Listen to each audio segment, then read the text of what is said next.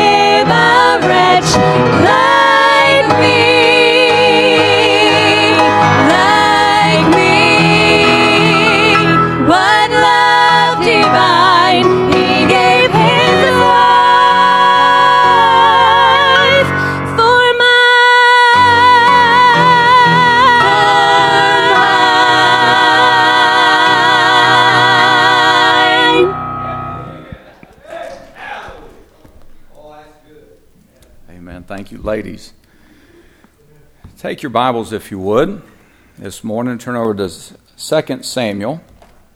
2 Samuel chapter 5. Uh, 2 Samuel chapter 6 is where we'll find our passage this morning.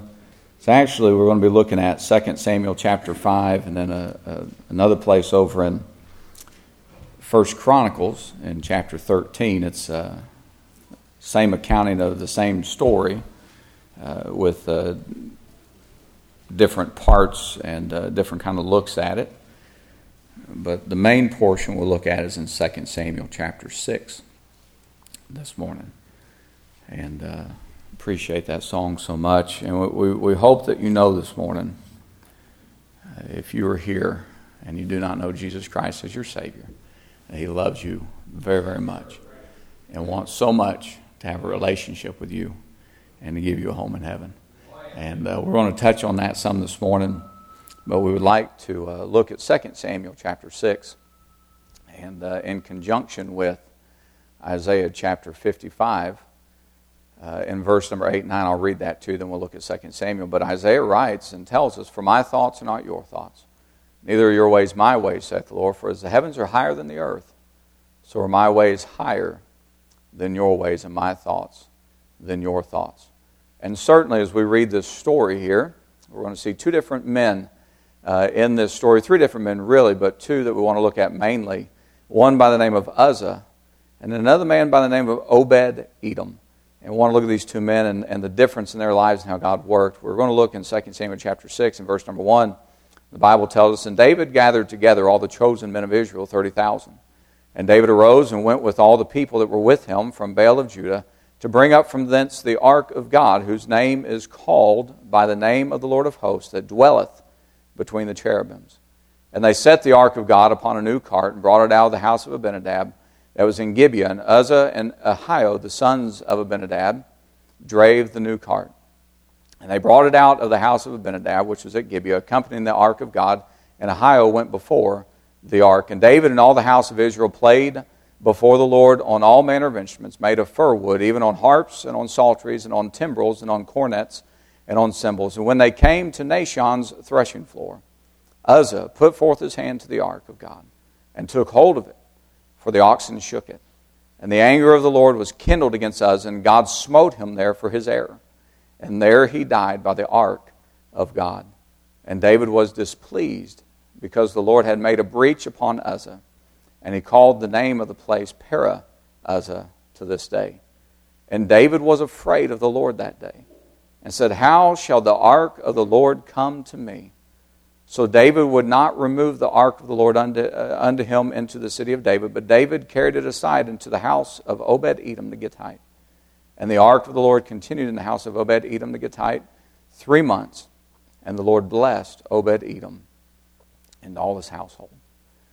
We want to look at a, a few things this morning, and uh, a title for the message just simply is From the Poorhouse to the Lord's House. And certainly, we this morning can look in our lives and we can see that at one time we were just a poor person. We were bankrupt spiritually. We had absolutely nothing going for us, and God reached down and picked us up and put us in His house. And that's the only reason that we can be here today if we're saved, is by the grace of God. So we want to give you just a few things this morning by way of encouragement, we hope, and then we'll be done. But let's have a word of prayer, and we'll get into the message. Father, we just thank you so much for your word. And Lord, I pray you would take uh, these simple thoughts of the next few moments. And Lord, I pray you would encourage our hearts, dear God, in what you've done for us. And Lord, we pray that you would be with us and help us Dear God, I pray that you would just cleanse me of myself, oh God. May, may I be out of the way and may your message come forth. And fill us with the Spirit this morning, we pray, and we'll thank you for that in Jesus' name. Amen. First thing we see here, though, in this story is uh, this accounting of Uzzah. Now, I look at this story and I think he's only doing, he, he's doing what he should do, I guess. He's trying to help the king bring up the ark of God to Jerusalem. But something that I've learned in my life, as we read in Isaiah chapter 55, is God's ways are not our ways. And if we don't do what God's called us to do God's way, it's not going to work out well. God gives us His will for our life for a purpose. Straight is the way, the Bible says, and narrow is the path that leadeth to life, and few there be that find it. Why is that? Because so many people want to do God's thing, God's uh, their way. And we have to understand if we're going to do something for God, we're going to have to do it His way, the Bible way. So the first thing I see in this story is an unfortunate tragedy. What led to this tragedy? What led to the occurrence of this in Uzzah's life? Well, there's three things. You know, I look at Uzzah and I truly believe that Uzzah was probably a good picture, of your everyday, normal, good-natured, respectable Hebrew. I mean, it, it doesn't tell us anything about Uzzah that would, that would put me to think that he was a wicked man, that he was uh, un, unkind or, or mean. Or, or, I mean, you look at him, he, he's here trying to do right. And yet we find that God strikes him down. I mean, just straight up, God strikes him down. And, you know, I really doubt that he was a troublemaker or anything, but he had been lulled into a sense of goodness instead of godliness. And that's an unfortunate tragedy in many Christians' lives. I see here that number one, I believe, and this is what I find in my study, what I think is he was comfortable with God's presence. Comfortable with God's presence. So why do you say that? Well, in 1 Samuel chapter 7, verse number 1, it says, The men of Kirjath came and fetched up the ark of the Lord and brought it to the house of Abinadab, who is Uzzah's father, where the, house, where the ark was housed. It says, And sanctified Eleazar his son to keep the ark of the Lord. Eleazar was not a Levite. The people who were supposed to deal with the ark of God were the Levites, the sons of Levi. So, number one, we see that, hey, they're comfortable already with doing things their way. And it says, uh, while the ark, and it came to pass while the ark abode in Kirjath Jearim, that the time was long, for it was 20 years. Now, I am a second generation Christian. What that means is my dad was saved when I was born. He, he, I, I was brought up in a, in a good house, a Christian home.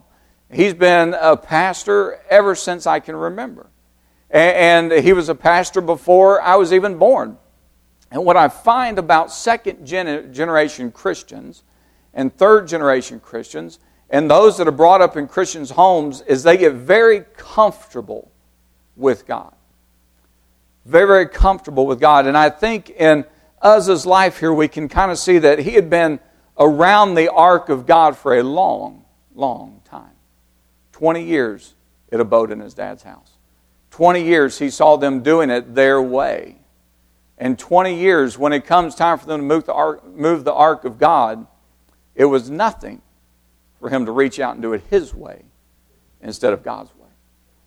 And I dare say this morning if you are a second or third or fourth generation Christian, you better be careful to not get comfortable with God.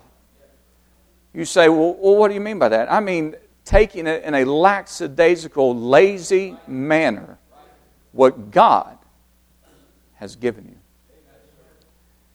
Because when we do that, when we forget where we come from, we often lose sight of where we're going. And we get comfortable in our goodness. As Brother Mark Rogers preached, we forget about the direction of godliness in our lives. And so, in Uzzah's life, I see why this happened. I believe he was comfortable with being around the things of God and didn't even think anything about reaching his hand out. They say, well, it's just a natural reaction. That's God's business, what happens to the ark. It's, that's where he dwells, the Bible says, between the cherubims. If it was going to fall, it was going to fall. But if you remember, when it was in the land of the Philistines, when they set it down in the house of Dagon, who fell there? Dagon. So they came, and he was fallen before the ark of God. So they set him back up on his place which I always found interesting. So the next day they came and what? He was fallen down and his hands were broke off before the ark of God. So I see in Uzzah's life this morning, maybe he was just a little too comfortable with God's presence. In Zephaniah chapter 1 verse number 12, it says, And it shall come to pass that time I will search Jerusalem with candles. And here's a principle that we need to be careful. It says, And punish the men that are settled on their lees, that say in their heart, The Lord will not do good, neither will he do evil. How many, of us, uh, how many of us are sitting this morning on our lees? We're, we're sitting back on our blessed assurance and we say, hey, you know, I got a good life. And God, He's good, and it's not bad. We got to be careful with getting comfortable with the presence of God. And so we see here he was comfortable with the presence of God. He was caught, I see, disregarding God's promise. In Numbers chapter 4 and verse number 15, it says, When Aaron and his sons had made an end of covering the sanctuary and all the vessels of the sanctuary, as the camp is set to forward, after that the sons of Kohath, these are the people who are supposed to deal with the ark, shall come to bear it, but they shall not touch any holy thing, lest they die. Here he puts his hand out to touch the most holy piece of furniture in the tabernacle. And God had said, You touch it, you die. So, how could God, who had promised this is what would happen, do anything but? I am the Lord, I change not. Therefore, you sons of Jacob are not consumed. We should be thankful that God's promise, although we say, well, that's not a very good promise, it concerned the holy things of God. And he said, You touch it, you die. And what did he do? He died. Very sad. But as soon as he touched it, he sealed his fate.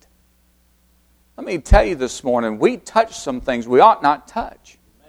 And we wonder why the promises of God come true in our lives, even though they're not promises we like to claim. We like to claim the ones that God's going to open a window of heaven and pour out a blessing, or all things are going to work together for good, but we forget about God is not mocked. Whatsoever man soweth, that shall he also reap. And so here we see he was caught disregarding God's promise. And this is not an unprecedented move because uh, in 1 Samuel chapter 6 and verse 19, just uh, uh, not, or in, I'm sorry, in 1 uh, Samuel chapter 2, when they brought the ark up uh, to Uzzah's uh, father's house, the men of Bethsheba had touched the ark. And God killed of them 50,000 people. I mean, before it came to his house, this had happened. And so we can't be surprised when God's promises come true over and over again. You know, eh, there, there's the old uh, saying that history repeats itself.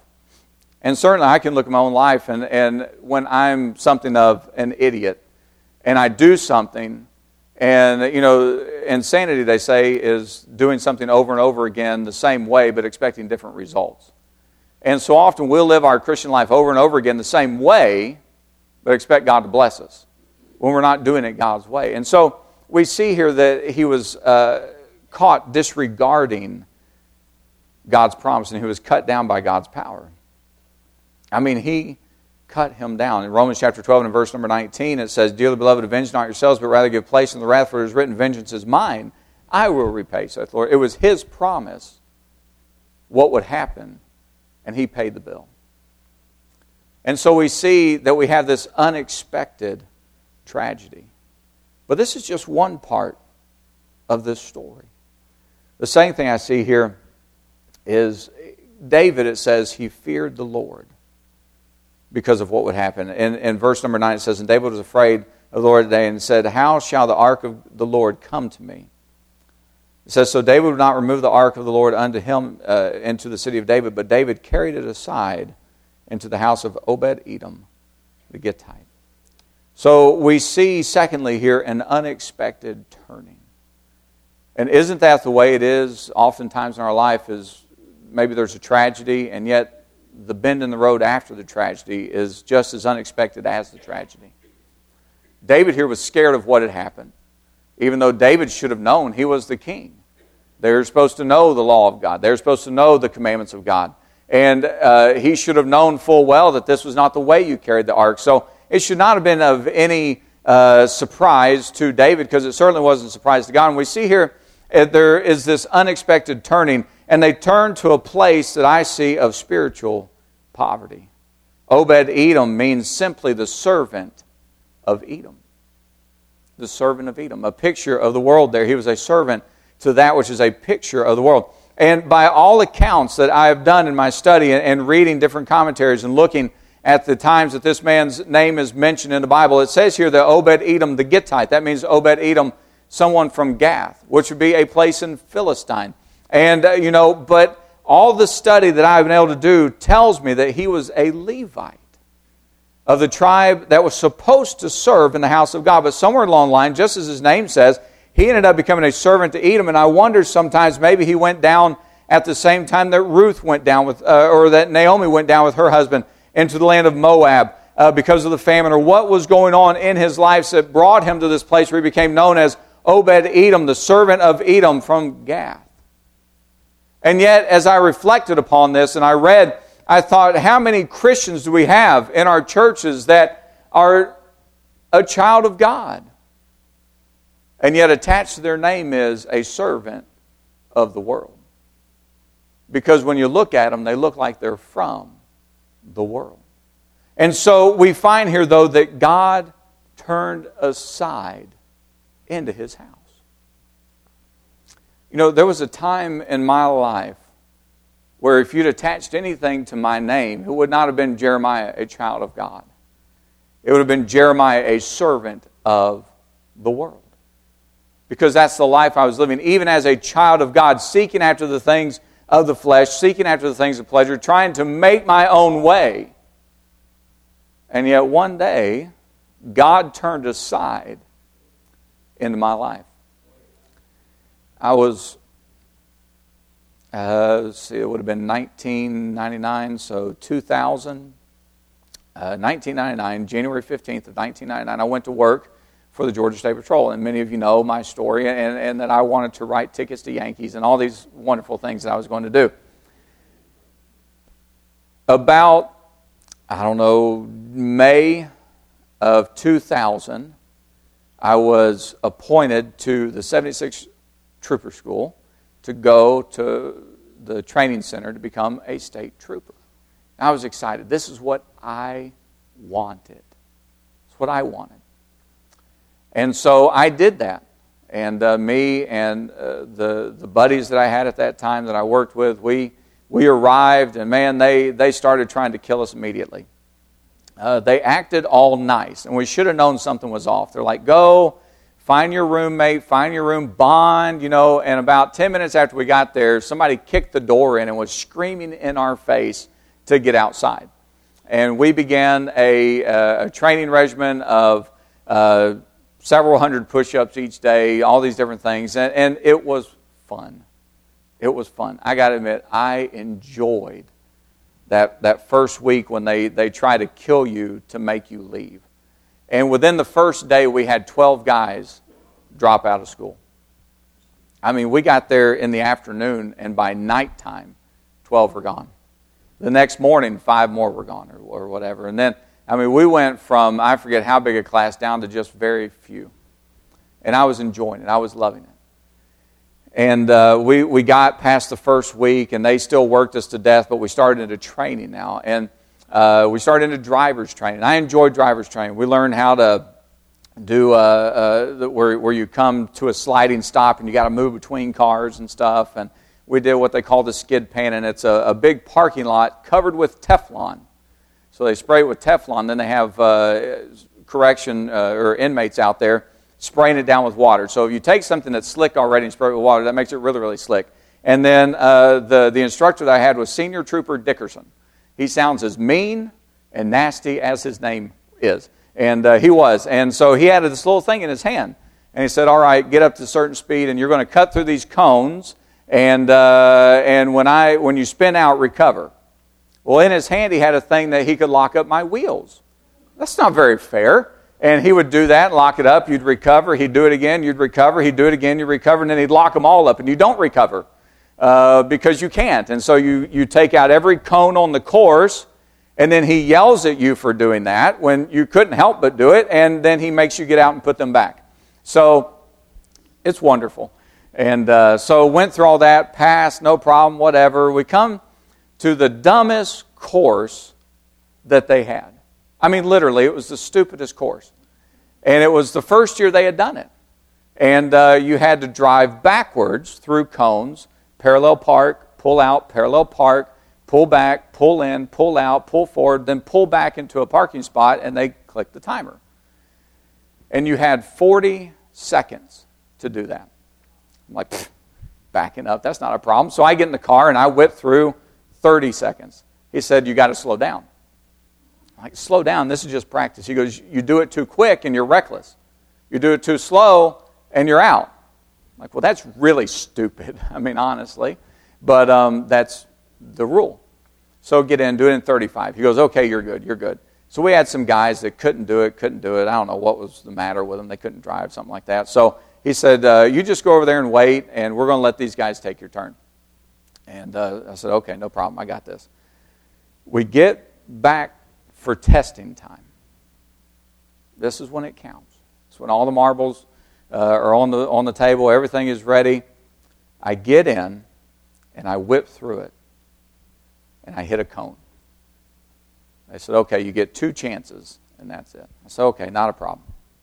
So I get in, I whip through it back into the spot. He clicks it, holds it over to the instructor, and the instructor says, You're gone. I said, Do what? Was I too quick? He goes, You were too slow. I said, What do you mean? He goes, You have to do it in 40 seconds.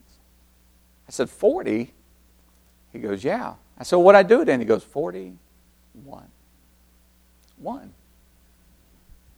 One second. Oh, I was hot. I was not happy. And uh, I, I, was, I was very, very upset. And, uh, but there's nothing you can do. See, that, that's the requirement. So I left, went back home, and my post commander said, Well, you got a bunch of vacation time built up. Why don't you take a couple weeks and get your mind right and uh, come back, and we'll send you back on the next trooper school? I said, Okay. So I took a couple weeks off. Well, it just so happened that my church was going to youth camp. Now, I will tell you this. The only reason I went to youth camp was because my dad was the pastor. Because any other person would not have taken me to youth camp. Because I was not a very spiritual person at that time. But he took me to youth camp. We turned aside in my life. And during that week of youth camp, they have church. Go figure. And God reached down into my life and turned me around and showed me, honestly, how one second saved my life. Because you see, I was going my way. But God had a better way. And He brought me in this unexpected turning to a place of sovereign preparation. The word nashon there for the threshing floor, where they turned aside, means a place of preparation. It did not take God unawares that at this particular place, this particular event would happen. And yes, it cost a man his life, but that was by his own choosing. And he turned aside. And the ark of God, the ark of the testimony, the place where God would dwell, went into the house of Obed Edom. And we see some things begin to change. You know, that day in my life, when one second tore me apart, it ended up being a place that brought me to where God prepared me for Him to enter with His presence. I look back and I see the hand of God in that place of sovereign preparation. And there came a significant presence. I mean, God came in. You think about this story here Obed Edom, he's just sitting there. He has no idea what's going on. There's a crowd going by. The ark of God is suddenly brought to his front door. And there's a choice. Will he let it in? Will he turn it away? You say, well, that's stupid. It's King David. He's saying, take the ark. What would you do? How many times we turn God away when he's standing at the door? Behold, I stand at the door and knock. And if any man will open, I will come into him and will sup with him, and he with me. We can look at this man and say, well, he could have turned, he could have turned it away. That, that would have been stupid. How, how would you do that? And yet, how often do we do that? When God's knocking, when the Holy Spirit is convicting, and we just say, Go away. Go away. You know, we know when God is convicting our heart. I'm convinced that we know it more than we let on. Because I had spent quite a bit of time there living the way I wanted to live, and God convicted me regularly. Why? Because to him that knoweth to do good and doeth it not, to him it is sin. And there's this thing called the Holy Spirit, this person called the Holy Spirit that lives within us, that convicts us of our sin, and you cannot get away. Let me tell you something. You don't want to get away. Because in the moment you get away, God might be done. God might be done with your life. And just as Uzzah, he got comfortable with doing it his way. And God took him. We see Obed Edom who welcomed that presence of God into his life, welcomed him into his house.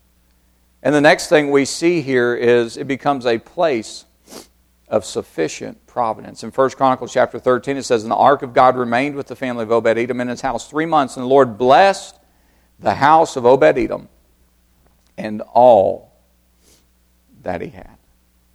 You know, this isn't a message on the family, this isn't a message on the home or anything like that, but I have found when I walk with God, it blesses my family.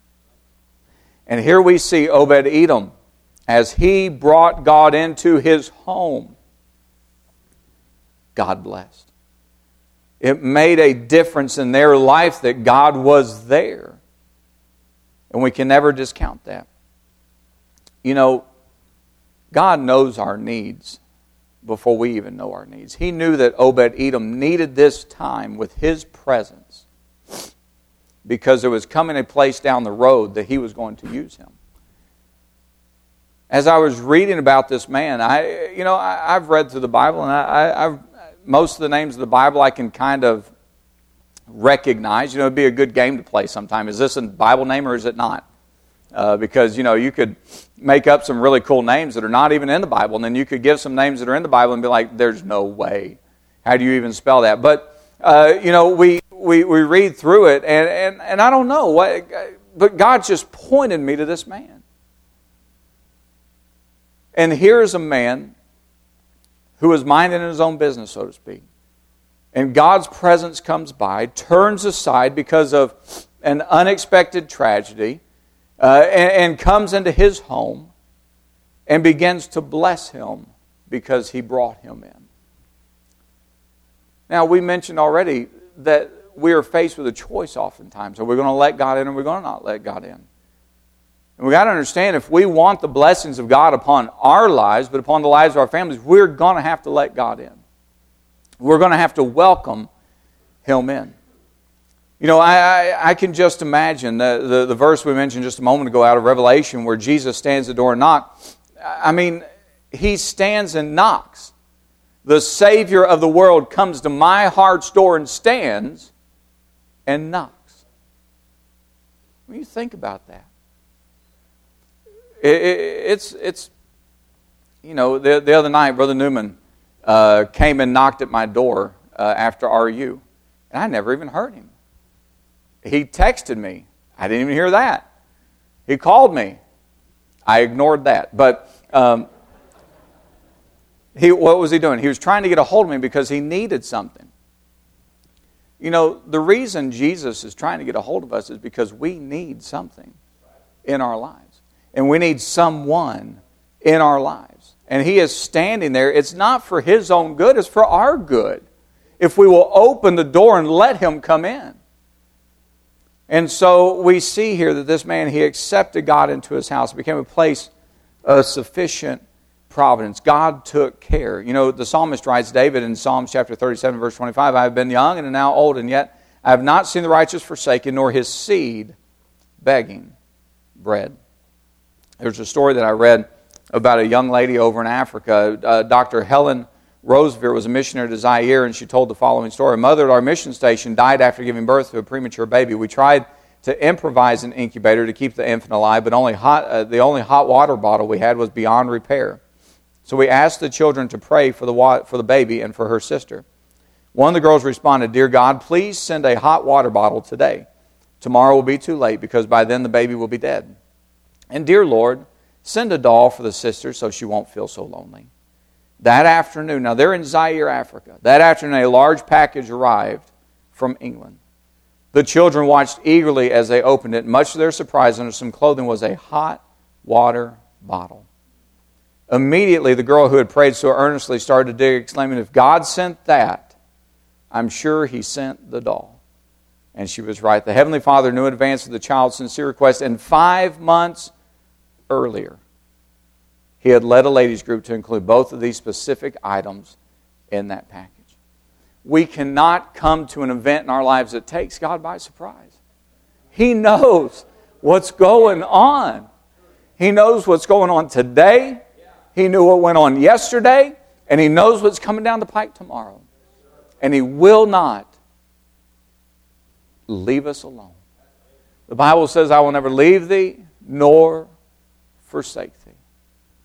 And so we see here that this unexpected tragedy brought about uh, this, this place of unexpected turning, and it brought about an unending testimony. It's interesting as you look at this man called Obed Edom, that later on in this story, as we go through here, when David comes back in chapter, uh, or, or later in this chapter to bring them, that Obed Edom is one of the men that helps take the ark up to the place that it was going to abide in Jerusalem.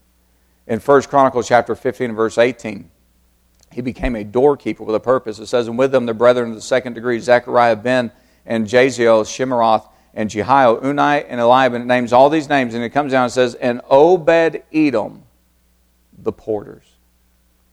I mean, he went from living with the name Obed Edom, the servant of the world, the Gittite from Gath. He went from there to over here. He is now serving in God's house serving in God's house. You think about that, that he went from this place of spiritual poverty to a place where God is using him with a purpose. And then I, I think it's interesting, he was a doorkeeper there in First Chronicles uh, chapter 15, verse number 24, says, And Obed Edom were doorkeepers for the ark. You know, in Psalms 84, David writes, For a day in, the, in thy courts is better than a thousand. I'd rather be a doorkeeper in the house of my God than to dwell in the tents of wickedness. And I'll be honest with you, Brother Gene, it brought you to mind. When you got saved and God brought you from that place of eternal damnation and saved you, Brother Gene keeps our doors here. He's our head usher. He takes care of making sure that those are open, that this one's locked. I mean, I see this man here and I think of Brother Gene. Somebody who's just going along his way until somebody took an unexpected turn into his life and the presence of God came in. And they were saved. And then, it's even more interesting. In 1 Chronicles chapter 15 and in verse 21, it's, it has some more names Mathai, Eliphel, and it says, an Obed Edom with harps on the Shemetheth to excel. And I looked at that and I said, What in the world is a Shemetheth? It's a six string instrument. So God brought him from, from a place of spiritual poverty, made him a doorkeeper with a purpose, and then made him a deliverer of praise. He's now singing in the house of God. Every Sunday, I'll see Brother Gene walk right there and wait for prayer and then get into the choir. And that fills my heart. To see where God comes and His presence rest. And it doesn't stop there, it continues on into a purpose for our life. I mean, Obed Edom here, here he is, he's just living out his life. And God steps in. But honestly, it gets even better. Because not only is he serving in the house of God, and he is keeping the door and singing in the choir and, and playing this instrument uh, that, that has six strings. I'm guessing maybe a guitar. I'm not sure. Maybe he's up here just strumming the guitar. I don't know. Sounds good. But at the end of David's life, it's interesting to see as he's setting up his own king, we find listed among the faithful servants of the king, not Obed Edom, But in 1 Chronicles chapter 23, it says, So when David was old and full of days, he made Solomon his, son king over Israel, and he gathered together all the princes of Israel, with the priests and the Levites. And then in 1 Chronicles chapter 26, it says, Moreover, the sons of Obed Edom.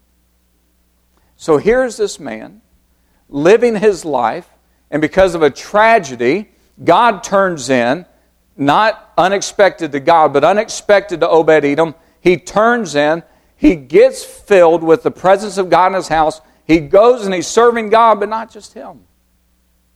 His sons are now serving in the house of God. It says the sons of Obed Edom, and it lists many, many of these sons. It says, For they were mighty uh, men of valor. And then it goes on down through there and it says, All these of the sons of Obed Edom, they and their sons and their brethren, able men for strength for the service, were three score and two of Obed Edom. Don't tell me it's not worth serving God. Because here is a man who did it God's way, in God's will, and got God's reward. Don't tell me it's not worth it. Yeah, there's going to be hard times. Yes, there's going to be low times, but God will provide and God will sustain and God will protect if we do it God's way. He became a dedicated patriarch, and we see his family explode in service for the, for the glory of God. I mean, I, I think about men like Dr. Green and how all his kids are in service, in the ministry, serving God. They've died on the mission field. I see how most of his grandkids are in ministry serving God. Why? Because there was a man who made a choice to serve God. And God's presence came in his life. And now he has a legacy following behind him. So we see this, this tragedy that occurs. We see God turn aside. We see the rewards of God in this period, in, in this place. And it makes me think in Ephesians chapter 2 and you hath he quickened who are dead in trespasses and sin, wherein in time past ye walked according to the course of this world, according to the prince of the power of the air and the spirit that now worketh in the children of disobedience, among whom also we had our conversation in times past in the lust of our flesh, fulfilling the desires of the flesh and of the mind, and were by nature the children of wrath, even as others. And then it turns and says, But God, who is rich in mercy, for his great love wherewith he loved us. Doesn't that sound like the story we just looked at at Obed Edom's life? God, who is rich in mercy, turned aside with his great love, and even when we were dead in sins, hath quickened us together with Christ. By grace are you saved, and hath raised us up together, made us to sit together in heavenly places in Christ Jesus, that in the ages to come, the ages to come, talk about having your children serving uh, in Obed Edom's life. The ages to come, his kids were there, and his kids were there. And if you read about Obed Edom, even further down when the, the city of Jerusalem was sacked, his children were still there serving in the house of God. Says that in the ages to come, he might show the exceeding riches of his grace and his kindness toward us through Christ Jesus. I want his grace, I want his riches in my life.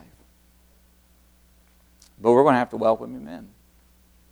We're going to have to allow, even though tragedy might come, even though it might be unexpected in our life, it might be something we just have to accept and go on and say, you know, not my will, but thine be done. We might not like it, but God can use it to turn aside into our life and see His presence fill us up. You know, I, I think back now, and, and, you know, I didn't stop sinning that day that God got a hold of me. I still do wrong. But I try to do right more than I try to do wrong. But the thing is, God moved in and began a work in my life that I did not see coming. Because I, I think, uh, preached a series on uh, relationships a couple years ago and, and shared my testimony of the bitterness that was in my heart towards church and towards God and towards the people of God for things that had happened in my life. I did not want to be anything to do with the church. I, I didn't even really want to come to church. I, I sat, and no offense, but I sat on the back pew. Why? Because that was the furthest place possible. And if I could get into the sound booth, I would do that. Why? Because it was the furthest place possible, and I could get on my phone. I'm not saying that that's what happens here. I'm saying that's what I was doing. Why? Because God and me were at an impasse. But then God said, you know what? I'm going to give you a chance. And he turned aside. And since then, I can see his blessings. Has there been hard times? Yeah, there's been hard times. There have been rough times. But he turned aside into my life. And shortly after I got right with God, I found a young lady. Guess what? Who was already right with God, who had been waiting, doing what was right and waiting. There's a principle there for those that are single and looking. You do what's right, and God will bring you somebody. She was waiting, and God had prepared her to accept whatever came along, and there I was. Desperate times call for desperate measures. But no, He brought her into my life. And she had already been called to do what God wanted me to do. And then God called me to preach. I did not want that. I was not looking for that. I thought, well, maybe I'll go back to school, become a trooper, and then be a good Christian trooper. And not write just Yankees tickets, but other people too. But no, God said, no, no, no, no, no. You done made a turn, and it's going to be different now. And so there comes a choice my way or God's way. What are we going to do? Now, maybe you're sitting here this morning and you say, well,